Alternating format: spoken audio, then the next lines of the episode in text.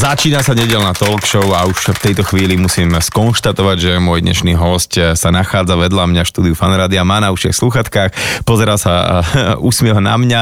Ja ho vítam tým pádom, Metod Macek. Ahoj, vítaj. Ahoj.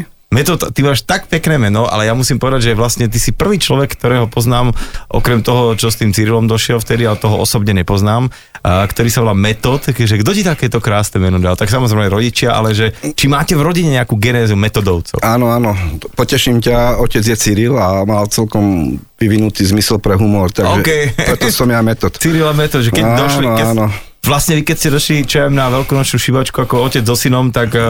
Poráci všetci aj klakali a, a tak. Áno, vierozvesci samozrejme. Hej, hej. A takže kvôli tebe máme ten, ten sviatok, tuším, niekedy. No, ja, ja, ja, mám, ja mám vtedy akurát voľnú dovolenku, takže môžem si dovoliť. Áno, na presne. Hej, hej. No dobre. No, ja uh, teda, aby som dal na pravú mieru, Metod Macek je tu kvôli tomu, že on má takú zvláštnu, a nie že záľubu, povolanie, záchrannú stanicu v Zázrivej, ale záchrannú stanicu pre zranené zvieratá. Mňa to zaujalo, tak som sa dopatral k nemu, aby som prišiel, pozval ho sem a prijal pozvanie. Fajn, je tu. A prosím ťa, že ako ťa napadlo postaviť, vytvoriť, že záchranu stanicu pre zvieratá, že kde tomu celému nejaká takú genézu mi daj. Mňa to ani tak nenapadlo, že by, že by to bol nejaký nápad zo dňa na deň. Dlhodobo sa venujem nejakým zvieratám a ochrane zvierat a vlastne v rámci tých mojich pracovných aktivít, ktoré som robil, bolo priam nevyhnutnosťou starať sa o poranené zvieratá. A aké to teda boli nejaké aktivity pracovné? Čo si robil? Ja pracujem v ochrane prírody a uh-huh. nejak moje pracovné náplní aj, aj toto. A, a tým, aby som zlepšil tie podmienky pomoci zvierat, bolo najvhodnejšie tú stanicu mať po ruke. Nerob... Takže si si urobil doma? Doma. Doma. Presne tak, áno. No ináč to je, akože, ako, aby si nemusel ďaleko chodiť. Tak si... Takže ty máš vlastne v Zázrive nejaký domček s obrovským asi, predpokladám, nejakým zázemím alebo nejakým dvorom, kde teda postupne si začal sústreďovať e, zranené zvieratá. Pamätáš si, že čo to bolo ako prvé e, a, a kedy ste to potom začali už volať, že záchranná stanica? Áno, začalo to práve tým, že my sme sa venovali ako taká skupina e, orliárov, sa tomu hovorí, ktorí sa venujú orlom skalným, monitoringu a výskumu orla skalného a práve... Orliari sú niečo iné ako sokoliari, hej? No je to úplne niečo iné. Hej. Orliari si hovoria ľudia, ktorí robia vo voľnej prírode monitoring, výskum a ochranu orlov. Uh-huh. To vzniklo proste tak nejak spontánne. Čiže je to tento... vo voľnej prírode? Vo voľnej prírode. Žiadne skrotené dravce, proste sú to zvieratá dravce, ktoré žijú vonku v prírode. Uh-huh. A, a vlastne popri tej práci sa nám sem tam dostal nejaký orol, ktorý bol poranený a bolo treba s ním niečo robiť a vtedy sme vlastne zistili, že ani ho nemáme kde umiestniť, pretože nič, nič také vhodné nebolo. Tak hneď sme začali improvizovať a starať sa o tie zvieratá a vlastne bolo treba požiadať úrad o vydanie nejakej licencie, rozhodnutia to sme dostali a bola na svete stanica. A takže to nie je len tak, že mám pozemoček a mám rád zvieratka, tak to oplotím a idem sa starať o zvieratá. Treba tam rôzne povolania a, a tak ďalej a tak ďalej. Kopec papierovaček. Samozrejme, všetky tieto veci vymedzuje zákon. Musíš uh-huh. splniť proste podmienky, ja neviem, odbornosti, školenia uh-huh. a hlavne, hlavne mať priestor a vybudované vhodné podmienky pre tie zvieratá. Aké, aby si im vlastne pomohol, aby to nebolo to, že ty síce uh, zoberieš nejaké polo uh, mŕtvé zvieratko, ktorému treba pomôcť, ale nevieš mu pomôcť, lebo nemáš to dostatočné zázemie. A čo je toto zázemie? Že čo potrebujem mať na to, keby som ja si v Devíne na dvore sa rozhodol, že idem zachraňovať nejaké zvieratká, že konkrétne teda orly, čo potrebujú? No potrebuješ hlavne, keď teda sa jedná o orly, veľmi veľké priestory. Orol uh-huh. je drávec, ktorý má rozpletie dva metre. Uh-huh. No a keď sa nejakú čas preletie, tak potrebuješ aspoň desať, pätnásť, dvadsať metrovú volieru. Aha, no a čiže či... obrovská voliera. No veľké si... voliery, áno. Už keď ho chceš rozlietávať v tej voliere, aby, aby si sám prirodzene začal trénovať krídla, pretože ty pred vypustením musíš mu umožniť, aby nabral dobrú kondíciu, aby bol schopný proste v prírode fungovať, tak potrebuješ na to samozrejme hlavne tie priestory. Priestor, čiže, Do, dobré voliery. No, čiže v prípade nejakých vtákov, alebo teda ešte veľkých vtákov, potrebuje veľkú volieru, aby to, aby to tam zvládol. Dobre, a teda, keď sme už pri tých orloch, lebo tomu sa ty celkom venuješ, tak ako je na tom orol skalný v slovenskej prírode? Lebo ja si ju pamätám už ako úplne malé dieťa, že vždycky tak orol skalný je najchranenejšie zviera na Slovensku, je ich málo a A že či sa tomu nejak v rámci tejto osvety pomohlo, že ten orol je nejak zastabilizovaný, uh-huh. alebo že či stále je to nejaký, že na pokraji nejakého vyhynutia. Ako sa má orol skaly na Slovensku? No, začínalo to tak, že keď ja som začal pracovať s orlami, to boli začiatky deväťdesiatych rokov, tak tie orly boli dosť mizerne na tom. Strašne veľa hniezd bolo zlikvidovaných rôznymi spôsobmi vďaka ľuďom. No a my sme postupnou ochranou tých hniezdisk umožnili tým orlom vyvádzať mláďatá. A zrazu sa začali množiť a pribúdať mláďatá, čo predtým bol takmer... takmer že rarita úplne. Áno, áno. Oni majú, oni sú strašne citliví na vyrušovanie a navyše boli ešte aj obdobia, kedy tie orly boli akože nelegálne vykradané, však nakoniec boli prichytení aj nejakí, nejakí zlodeji, mláďat, ktorých sme, ktorých sme my uh, chytili a usvedčili. Čo s nimi robia potom tí ľudia? Že predávajú to niekde von? Že... No áno, ono sa to potom chová, vychováva vlastne na nejaké také buď predvádzanie mm-hmm. na tých, na tých rôznych miestach, takých ako sú hrady, alebo... Aha, okej. Okay. No a, a v tom čase to bolo, aj tá legislatíva bola dosť mizerne urobená, že sa to dalo legalizovať, neboli povinné dé en á testy, takže nebol problém toho orla nejako zlegalizovať. Dneska je to oveľa náročnejšie, navyše dneska fungujú veľmi dobre odchovy v zajatí, takže tí ľudia už nie sú odkázaní na to, aby, aby drancovali tie hniezda z voľnej prírody, ale už sa dá kúpiť orol normálne, že proste z odchovu nejaká tretia, štvrtá generácia chovaná zajatí. Tak to je dobre počuť, že keď niekto chce mať dravého vtáka, napríklad orla, na také demonstračné účely, poviem to, že ukazovať budeme deťom, uh, ako vyzerá takýto krásny slovenský veľký vtáčik, tak je to v poriadku a nemusí už robiť nejaké také nelegálne chodničky, kontaktovať pytliakov a tak. To je dobrá správa. A ako je to teda s tými orlami, orlami skalnými na Slovensku? Máme ich dosť? Vďaka týmto všetkým opatreniam sa nám podarilo tú Stabiliza- tú populáciu stabilizovať. Uh-huh. A tam aký, aký počet? Môžeme povedať, že máme na Slovensku vyše sto hniezdiacich párov. Ročne možno vyletí takých päťdesiat mláďat, z ktorých potom prežije, ja neviem, dvadsať tridsať, lebo uh-huh. tam toho reprodukčného veku sa dožije len určité percento, pretože orol hniezdi v štvrtom až šiestom roku. Čiže dosť dlho to trvá, kým to mláďa sa dožije toho štvrtého šiesteho roku, že tam sú ešte veľké straty. Mm-hmm. Takže nakoniec možno, že z toho jedného hniezdenia z toho roku je desať mláďat iba. Ako, ale to by za normálnych uh, okolností možno aj postačovalo a máme taký, taký mierny nárast tých orlov. No a uh, tie, tie prírod, teda tie ľudské uh, nejaké aktivity, ktoré im škodia, tých je, tých je dosť, samozrejme. V súčasnosti sú hlavné možno tie napríklad elektrické vedenia. V takej voľnejšej krajine, kde nie je veľa stromov, alebo tak, že sú dlhé polia s vedeniami, takými tými tečkami, voláme uh-huh. to, že stĺpy smrti, oni na to dosadajú a niekoľko desiatok orlov skalných sme našli priamo zabitých pod týmito elektrickými vedeniami. Navyše oni, oni v tých horách pretínajú tie vedenia Rôzne, rôzne sedlá, vidie hiadelské sedlo, lubochnianské, kde zahmli, tam ináč pätnásť dvadsať drotov ide vedľa seba uh-huh. a, a tie orly zahmli, keď prelietajú, tak to nemusia vidieť a dochádza k nárazom. Aha. S tým sa to asi už veľa nedá urobiť, s tými elektrickými vecami, lebo tie proste sú postavené žiaľ tam, kde sú, ale... Ale práve, že energetici teraz celkom dobre pracujú v tom, že začali rôzne ekologické prvky dávať, zekologizovávať tie vedenia, mm-hmm. dávajú sa rôzne pútače, také, také, také vrtulky, ktoré upozorňujú práve na tie droty. Aha, že, že vedia ešte to takto nejakým áno. spôsobom to, aby taká nejaká signalizácia áno. pre tie zvieratá. Tak to je fajn, to, to, to sa mi páči. No. Dobre, to je dobrá správa, že aj teda vďaka ľuďom ako si ty, že tie orly sú v lepšej kondícii a teda má človek možnosť, aj keď je v, neviem, je v Tatrách, lebo predpokladám, že tá Veľká Fatra a tie Tatry sú úplne takéto, taký ten domov orla skalného.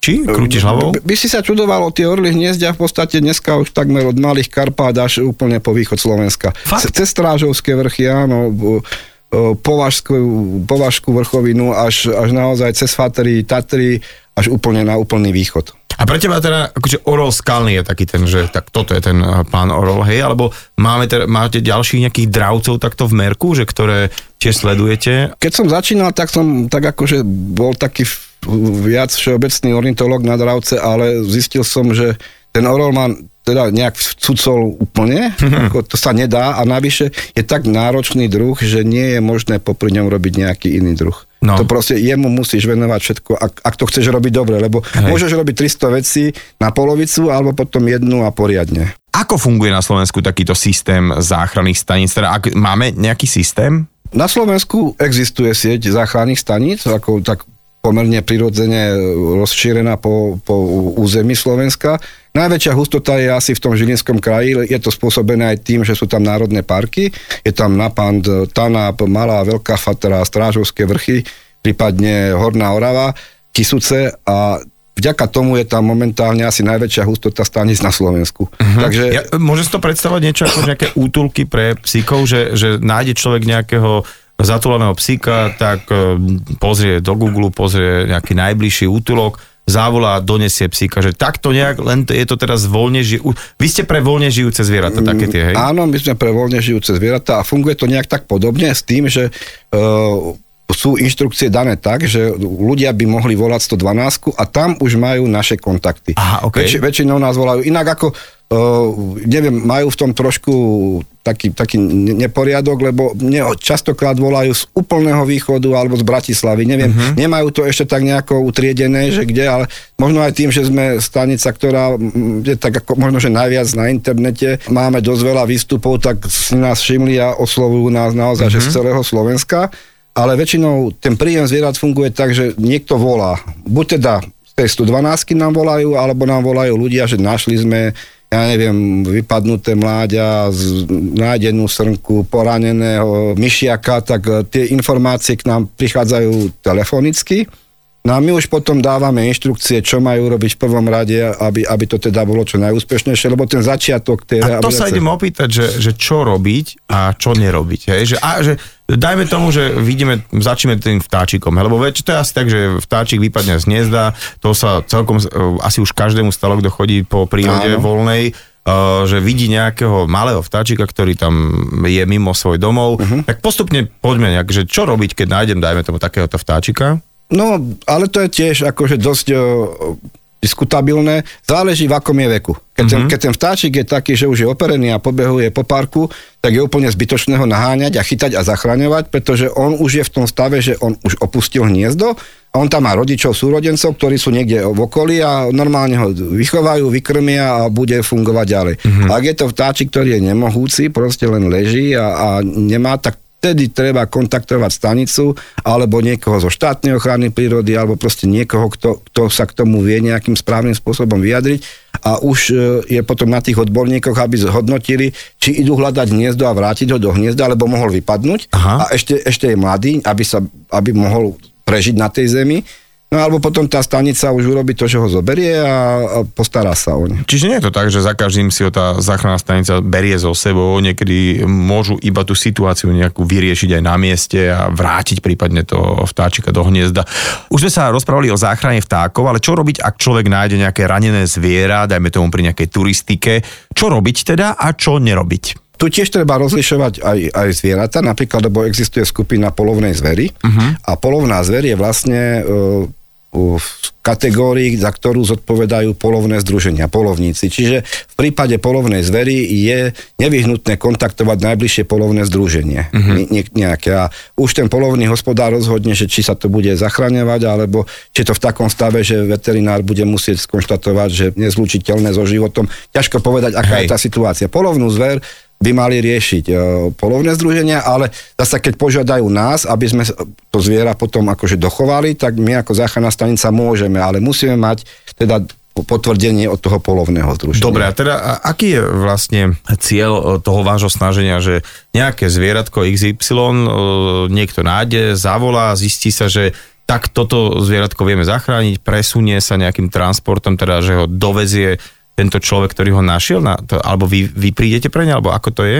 Väčšinou si my ideme preň, uh-huh. mu, ale teda musíme sa dohodnúť, aby tam ten človek počkal, lebo Jasne. Stáva sa nám, že on nám nahlási presnú polohu, kde to je a my prídeme a tam nič. Akože. Okay. Čiže, čiže treba ho ustrážiť, to zviera, aby tam bolo, lebo ono, keď má ešte nejaké posledné síly, tak sa niekde dokáže od, odpelať a už my ho potom nenájdeme jednoducho. Dobre, a teda prídete, vyzdvihnete to zviera a, a čo je vašim takým tým, že dať ho dokopy a vrátiť ho naspäť do prírody? Áno, áno. My keď ho vyzdvihneme, tak v prvom rade riešime veterinu. Máme špičkových veterinárov, s ktorými spolupracujeme.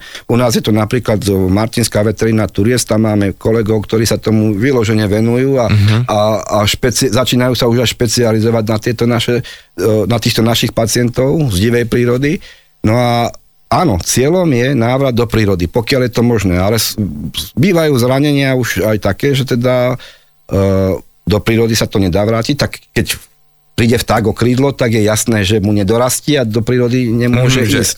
Jasné, to by neprežilo. Takže to, to zvieratko potom ide, dajme tomu, nejaké zoologické záhrady alebo ostáva... To je jedna z možností a teraz podľa novej legislatívy už môže štátna ochrana prírody aj určiť nakladanie s ním, že na, na, dajme tomu na ekovýchovné účely. Pokiaľ to zviera je také, že v pohode, že dobre znáša prítomnosť človeka a dobre znáša zajatie, tak niekedy je naozaj výhodné ho mať e, e, v tom zajatí a používať ho na, na tú ekovýchovu, ukázať deťom, pokiaľ nie je to stresované zviera. Jasné. No a teraz poďme tá vec, kedy človek nemôže už vrátiť to zviera do prírody, že stratí plachosť. Čo to znamená, že plachosť, že, že, že aká je to vlastnosť prirodzená a kedy tým nejakým dlhším kontaktom a pobytom mm-hmm. u, u človeka stratí plachosť a čo to pre neho vlastne znamená? Strata plachosti je väčšinou u malých mláďat, ktorí sa dostanú ktoré sa dostanú k ľuďom a jednoducho potom sa naviažú na tých ľudí. Dá sa tomu však predísť tým, že keď sú tieto väčšie stanice, ako sme my, majú niekoľko podobných mláďat, alebo sústreďujú a majú, dajme tomu, aj trvalých handicapov toho istého druhu mm-hmm. a to mláďa je vychovávané alebo vyrastá priamo s tými, tými svojimi sukmeňovcami, s tým istým druhom. To znamená, že, že človek nie je jediný, koho vidí, ale v kuse tam komunikuje, dajme tomu, mladý sokol myšiar, ktorých je strašne veľa, hniezdia vo všetkých mestách, v Bratislave ich je strašne desiatky proste vyletených každý rok z hniezda a teraz, keď sa dostanú k nám, tak my ich máme vo voliere desať dvadsať plus ešte nejakých dospelých trvalých handicapov, mm-hmm. ktoré potom vlastne im ukážu, ako, ako majú sa krmiť, ako majú tú potravu spracovávať a tie zvieratá sa neviažú na ľudí. Čiže není problém, keď tento zranený sokol e, potom ako už je v dobrej kondícii jednoducho pustíte von, on si už akože poradí, hej? Je to vždycky na tej stanici, ako to urobiť. Dá sa to urobiť aj tak, že to zviera nenaviažeme. Aha, že čiže to, to už dopredu sa rozhodnete asi, že čo s týmto bude ďalej, no, lebo, lebo, lebo sa nejak vidí, že tento už by to asi potom v prírode nedal, alebo... Tak, a ešte, ešte je v tom trošku rozdiel, lebo napríklad cicavce sú také, že, ktoré sa dokážu viac zviazať na ľudí. Mali sme napríklad malé medvediatá, ktoré vyšli, ktoré sa k nám dostali priamo z brlohu. Vôbec sa nevedelo nič o matke. Fakt, lebo ja som si myslel, že uh, taká medvedice sa nikdy ne, nejakým spôsobom nevzdiali od tých mláďat a že by to nebola ani schopná urobiť, ale muselo sa si teda niečo stať. Tak povedz nám ten príbeh celý. To, čo sa stalo, vôbec nevieme. Jednoducho, medvedica nebola pri brlohu. Niekoľko Čiže dní. Niekto nahlásil, že... Uh... Áno, turisti počuli mravčať nejaké zvuky z lesa a, a teda niekto tam sa išiel aj pozrieť a videl, že tam pred, pred brlohom alebo proste v tom, v tom, na tom snehu je malý medvedík, nahlásili to Národnému parku. Národný park išiel overiť situáciu, zistil, že áno, je tam brloh, ešte sa to sledovalo pár dní fotopascami, že medvedica, hľadali stopy, no nenašlo sa po tej medvedici vôbec nič. Čiže medvedice nebolo, ale deti bolo. A, a, a boli štyri medvediatá v brlohu. Uh-huh.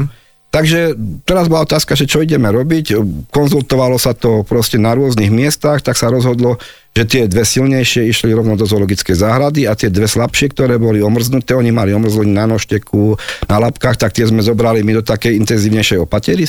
No a tu sme jasne vedeli, že tieto do prírody nepôjdu, lebo boli úplne malé a bolo nevyhnutné ich krmiť z flašky. To znamená, tam tá väzba vzniká okamžite. Ako náhle začnete krmiť zviera z flašky... Cicavca, keď začneš krmiť, tak vybavené, to, tak už áno. Si ako keby pre neho ten rodič. Už, už sa stávaš rodičom a už ho neodoženieš len tak proste, že choď si tam do lesa, do tatiera a choď a neukazuj sa ľuďom. To nefunguje. Uh-huh. Čiže my sme tie medvediatá vychovávali tak, aby s tými ľuďmi mohli najlepšie spolužiť, aby, aby ich mali radi. Proste. Uh-huh. No, tomu sme vlastne obetovali všetko. Tie medvediatá boli tak vychované, že keď videli človeka, tak sa radovali, lebo ako nebol, nebolo to ich rozhodnutie byť v tej stanici a byť pri ľuďoch a vôbec, už vôbec nie to ostať v zajati. Ale, mm-hmm. ale proste ten osud im zamiešal karty tak, že jednoducho museli zostať, nedalo sa to vypustiť.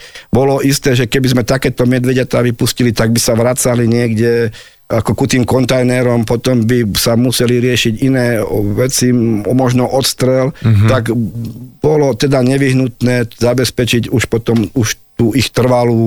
Kedy to bolo? To bolo pred dvoma rokmi. A kde sú teraz tieto dva konkrétne medvedíky? Tieto skončili v zoologickej záhrade v Bojniciach. Takže keď budete mať cestu cez Bojnice a pojete do zoo, tak tam určite nájdete aj dvoch medvedíkov, uh, veselých, šťastných, ktoré ste zachránili práve v Zázrivej a naozaj, že ste ich vykrmili normálne, že flaštičkami. Až teda sú takéto veselé a zdravé medvede. Je to krásny príbeh, že teda žijú, ale ja som na internete pred časom čítal naozaj krásny príbeh jednej zachránenej uh, malej vlčice. Tak povedz nám aj tento príbeh, že ako to celé vlastne začalo. Vlk je duch lesa, uh-huh. jednoznačne, ale k nám sa dostalo vlča. Malé, malé vlča, ktoré uh, už niekoľko dní na Liptove pozorovali nejak motať sa popri ceste, aj, aj ochranári, aj lesníci a furt si niekto myslel, že to je zrejme nejaký vyhodený vlčiak, taký ako proste chudý, malý vlčiačik tam pobehuje. Až niekoho napadlo, že, že to vyzerá možno aj ako vlk. Tak potom ho odchytili lesníci s ochranármi a naozaj urči, zistilo sa, že to je vlk, ale už ona, to vlča bolo v takom zlom stave, že keď prišlo k nám, že, že vlastne už začalo strácať telesnú teplotu, už mm-hmm. v podstate bolo na odchode, tak my sme riešili hneď ako...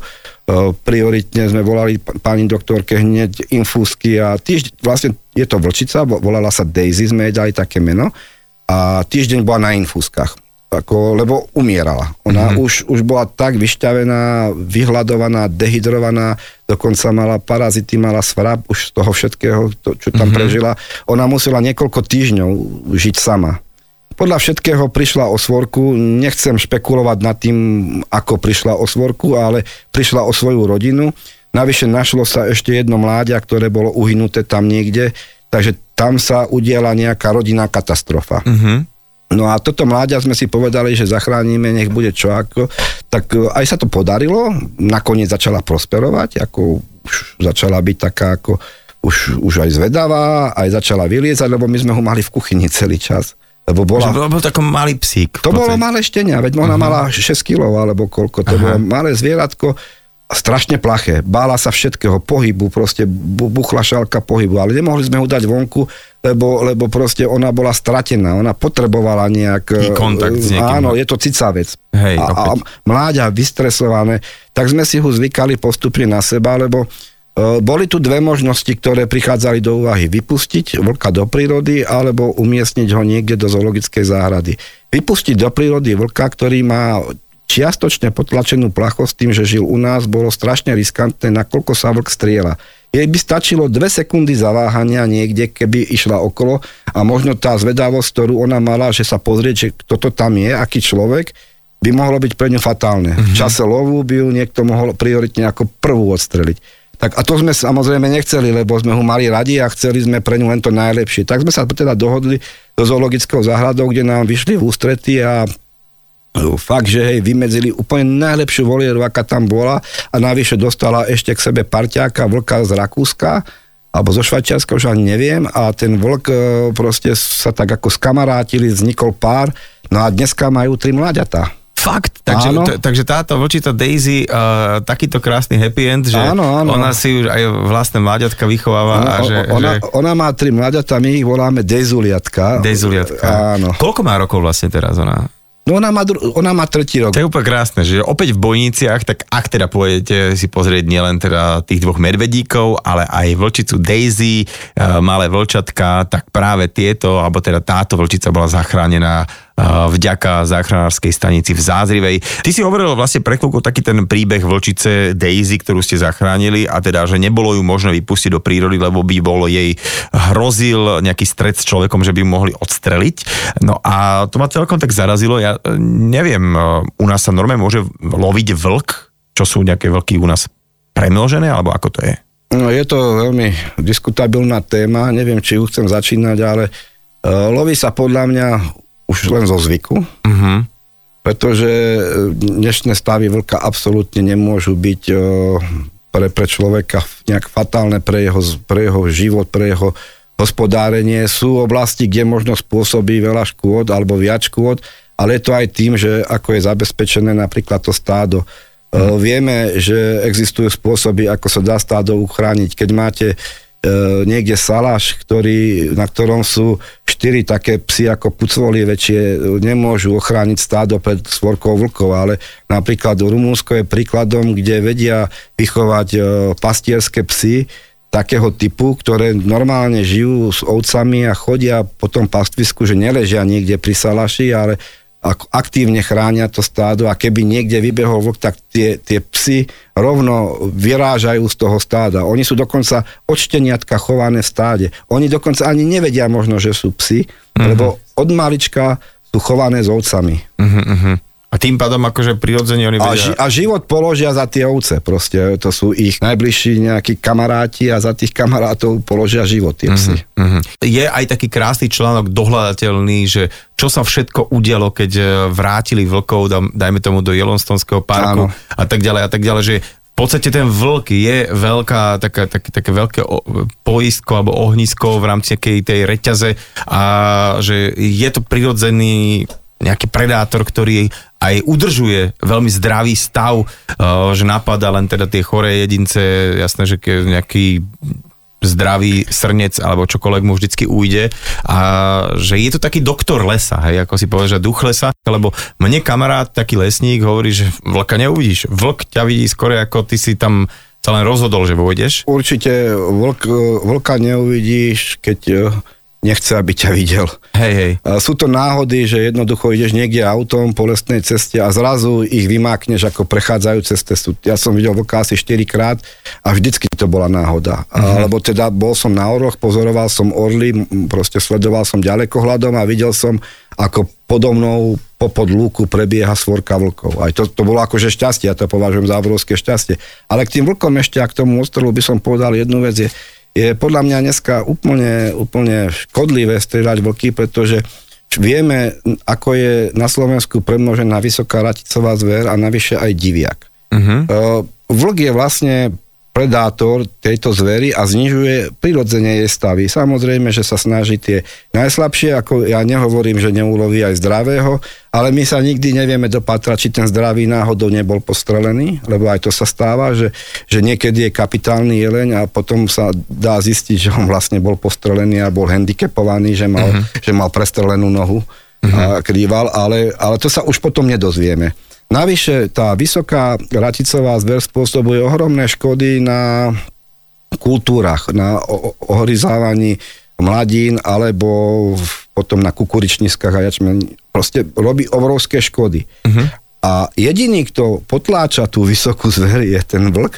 Takže je nemysliteľné, aby sme si ho teraz išli zlikvidovať alebo proste nejako, nejako rapidne znižiť jeho stav, keď tie škody sa preplácajú, sú preplácané štátom. Škody mm-hmm. sú preplácané štátom. Dokonca funguje to tak, že v územiach, kde sa nesmie strieľať vlk, sa preplácajú škody spôsobené vlkom na vysokej zveri. To je úplne absurdné. On, on sa živí vysokou zverou, raticovou, a teraz, keď si ju uloví, tak polovné združenie môže pýtať od štátu odškodné za tú, za tú jelenicu, ktorú vlk mm-hmm. ulovil. Napriek tomu, že tá jelenica urobila škodu na mladine. Aha, že vlastne začarovaný kruh.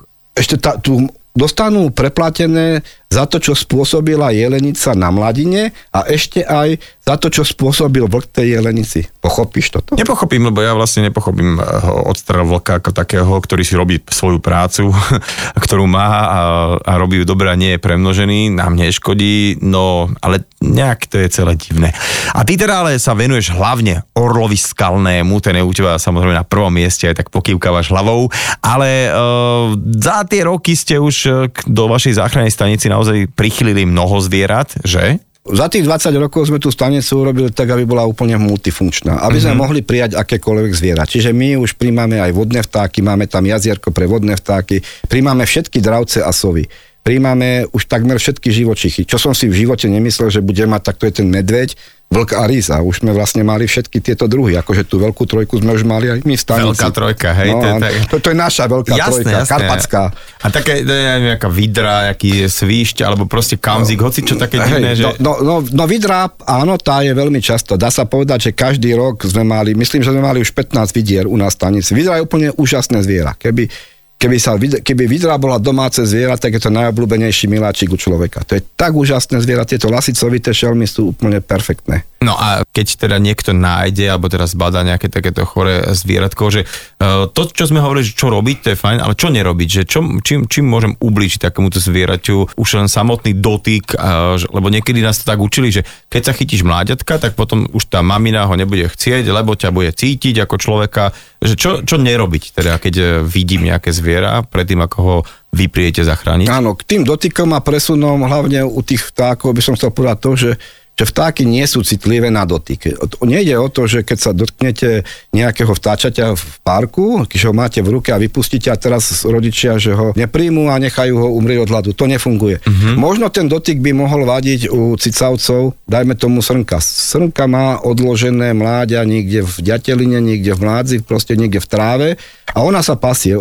Bezpečnostných dôvodov srnka cez deň nechodí s mláďaťom. Proste ono je schované niekde v tieni a srnka sa pasie v okolí a sleduje to mláďa. Väčšinou prídu ľudia, jej opustené mláďatko, ideme ho zachrániť, zoberú, potom sa dozvedia, že urobili zle, donesú ho naspäť a niekedy sa stane, že proste ho donesú aj o dva dní naspäť a už tá srnka ho nemusí prijať. Čiže mm-hmm. nebrať bez toho, aby sme sa poradili s niekým. To je veľmi dôležité. Nebrať zbytočné zviera, ktoré nepri, neprejavuje príznaky nejakého poranenia. To, že je samo, ešte neznamená, že je opustené. Mm-hmm. Čiže môže človek niekedy aj, aj takouto dobrou vôľou uh, spôsobiť horšie ako, ako, ako ten stav, ktorý tam bol. Hej, vôbec nie je problém, keď, keď, keď nájdeš drozda na zemi, že ho chytíš a vyložíš ho na, na garáže s rovnou strechou hore na vrch, tak mu vlastne pomôžeš tým, že ho tie mačky na zemi nezožerú. Aha, a, okay. a, a rodičia, rodičia mu akože samozrejme ďalej budú ponúkať svoju starostlivosť. To, že si ho chytil do ruky, im absolútne nevadí. OK. A teda uh, možno pre také citlivejšie ľudské tie, že chytaním zvierat, akože uh, môžeme sa nejakým spôsobom kontaminovať, nakaziť niečo, že uh, prenášajú takéto voľno žijúce zvieratá, niečo, čo, čoho by sme sa mohli my obávať? Tie rôzne epidémie, ktoré, ktoré sa tu prezentujú, sú podľa mňa trošku strašiakom. Uh-huh. My sme mali rôzne zvieratá. Samozrejme, neprijal by som momentálne v čase vtáčej chrípky do stanice vodné vtáky z oblastí, kde vtáčia chrípka je. Akože tu uh-huh. je vždycky riziko. Človek, neviem, či by sa pri obyčajnom prenose dokázal nakaziť, skôr si myslím, že ani moc nie, ale nakazila by sa ostatná hydina, ostatné vtáky, takže v tomto prípade by bolo treba byť obozretnými, ale za tých pomaly dvadsať rokov, čo to robím, som nemal absolútne žiadny problém mm-hmm. zdravotný po uhryznutí, poškrabaní alebo proste akýmkoľvek stretom. No áno, jediné, čo sme mali, tak to sme mali od tej našej vlčice krátkodobý svrab na ruke, ale keďže svrabovec má každý svojho hostiteľa a keď to na chvíľku prejde na človeka, tak človek nie je pre ňho zaujímavý, on nakoniec aj tak odíde. Debatujem teraz s Metodom Macekom a skloňujeme záchranárskú stanicu alebo záchrannú stanicu pre zvieratá v Zázrivej. Je to nejaký taký uzavretý areál, kam cudzí človek nemôže vstúpiť, alebo sú tam aj nejaká, nejaké návštevné hodiny, kedy ja alebo hoci kto iný, kto pôjde okolo, sa tam môžeme ísť aj pozrieť? No, my sme si povedali, keďže už máme takto dobudovanú stanicu, že už sa nemusíme za ňu hanbiť, že už by sme mohli aj začať ukazovať tú prácu a ľudí trošku vychovávať. V Čechách to funguje úplne špičkovo. Tam je dokonca povinnosťou, aby každá záchranná stanica, ktorá je dotovaná štátom, povinne e, robila ekovýchovu v nejakých, mm-hmm. nejakom rozmedzi. No tak my sme si povedali, keďže my pracujeme, moja partnerka pracuje, decká sú v škole, ja pracujem tiež, že musíme nejako vymyslieť, aby sme tým ľuďom mohli niečo ukázať. Jediný voľný deň, ktorý máme, je nedeľa samozrejme. Čiže my sme sa rozhodli, že v nedeľu od deviatej do tej desiatej jedenástej vždycky na deviatu prídu ľudia, tú dvojhodinovú prednášku dostanú. Nedoporučujem ísť ľuďom iba tak, že nudíme sa, sme tu na chate a čo by sme my urobili? Poďme povedať do tej stanice, není to takto stávané. Skôr si myslím, že to je pre ľudí, ktorí sa chcú niečo o tejto problematike dozvedieť, lebo tá prednáška, tá ukážka nie je taká, že ako keď sa človek prejde po zoo, ale je to dosť odborné, že sa snažíme vysvetliť, aké sú príčiny tých zranení, ako pomáhať, ukazujeme im zvieratá, ktoré, mm-hmm. ktoré môžu vidieť, lebo niektoré, niektorý, niektorých pacientov nemôžem ukázať, pretože sú, e, znášajú stres, nemajú radi ľudí, takže e, ľudia odchádzajú častokrát sklamaní, že videli päť zvierat. A z toho bola jedna naša fredka, jeden orol, ktorý je trvalo u nás, ktorý je zvyknutý a neviem, pár myšiakov. Ako nie vždy sa všetko dá vidieť. Že nie je taký také, že mini zoo, ktorú teda... To, to určite nie. To určite nie. Čiže, dobre, a teda ak, ak nejaký človek, teda nemusíme sa baviť len o vašej stanici, ale všeobecne o záchranných staniciach, si povie, že ale by chcel, dajme tomu priznať, ako brigádičku alebo nejakým spôsobom pomôcť.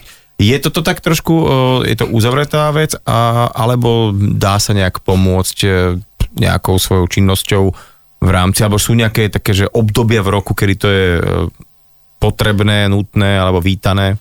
No my v tom lete robíme strašne veľa ako rekonštrukcií a prác a, a ako každá ruka dobrá, ale väčšinou je to tak, že úplne najlepšie je, keď sa dá nejaká skupina, skupinka ľudí dokopy uh-huh. a príde. Ako, keď sa mi prihlási jeden jednotlivec, mi nemá ako pomôcť, pretože... Skôr bude zavadzať.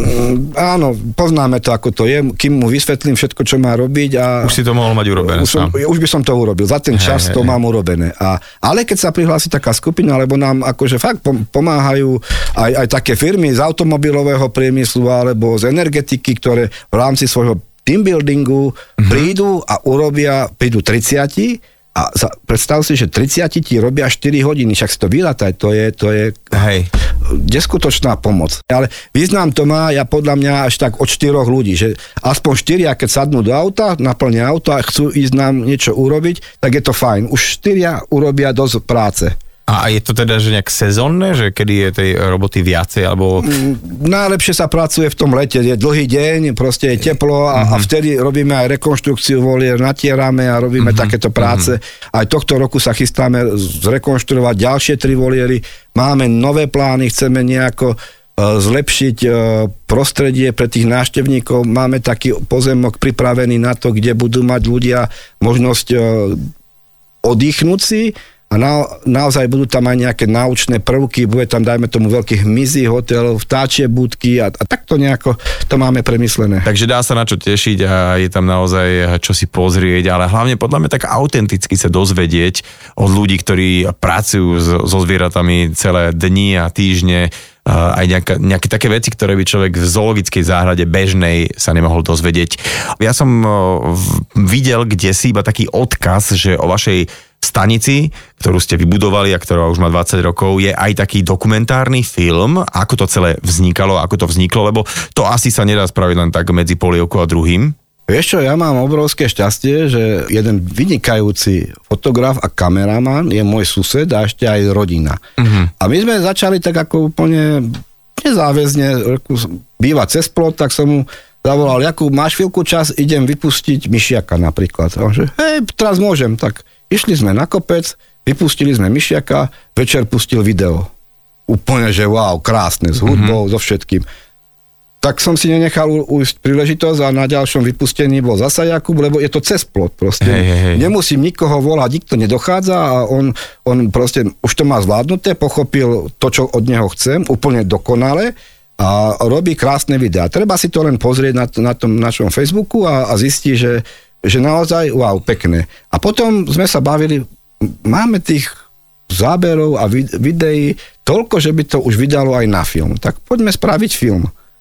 Ale my sme v tom ako celkom nemali jasno, že ako sa robí film. No a do toho sme potom dostali Katku Tekelovú, ktorá sa k nám tak prirodzene pridala. Proste taký bol osud, že nám ju tak akože dohodil a ona, ona to celé nejako... Dala tomu hlavu a petu. Hlavu a petu, pripravila to, zrežírovala a ten výsledok bol špičkový podľa mňa, mne sa to strašne páči. Veď ja som tam iba niekoľkokrát sa tam mihol, ale... to, ako to bolo spravené, to sa mi strašne páči. Tak uh, už tento film mal svoju premiéru, viem, že v Zázrivej, priamo v kultúrnom stredisku, v Kultúráku, to sa mi páči, že proste premiéra uh, na takomto uh, mikrofilmovom festivale v, v Rodisku. No ale viem, že bude aj uh, na EkoTop filme v rámci festivalu, ktorý sa za chvíľku blíži. Je to podľa mňa jeden úžasný festival, už len kvôli tomu, že sa tam prezentujú rôzne teda tie trvalo udržateľné koncepty, nie len ohľadom zvieratiek a, a tak ďalej a tak ďalej, ale z rôznych pohľadov a práve tam bude tento film k zhliadnutiu, ale však človek dnes už má rôzne možnosti, keď si niečo ano, chce ano. dohľadať, tak si to nájde. V každom prípade, uh, Metod, ďakujem ti strašne za tvoj čas, aj za to, že si teda fakt prišiel do Bratislavy kvôli tomuto rozhovoru a uh, držím palce, držím palce všetkým zvieratám, aby teda, ktoré sa k vám dostanú, sa tie, ktoré môžu ísť naspäť do prírody, sa do tej prírody dostanú a keď nie, tak minimálne, že si ich uh, už v dobrej kondícii pozrieme niekde v zoologickej záhrade a budú ďalej robiť ľuďom radosť. Ďakujem ti ešte raz za tvoj čas. Ešte ja ďakujem, že som mohol porozprávať o tejto problematike, lebo ona až taká častá nie je. No, tak ďakujem fakt.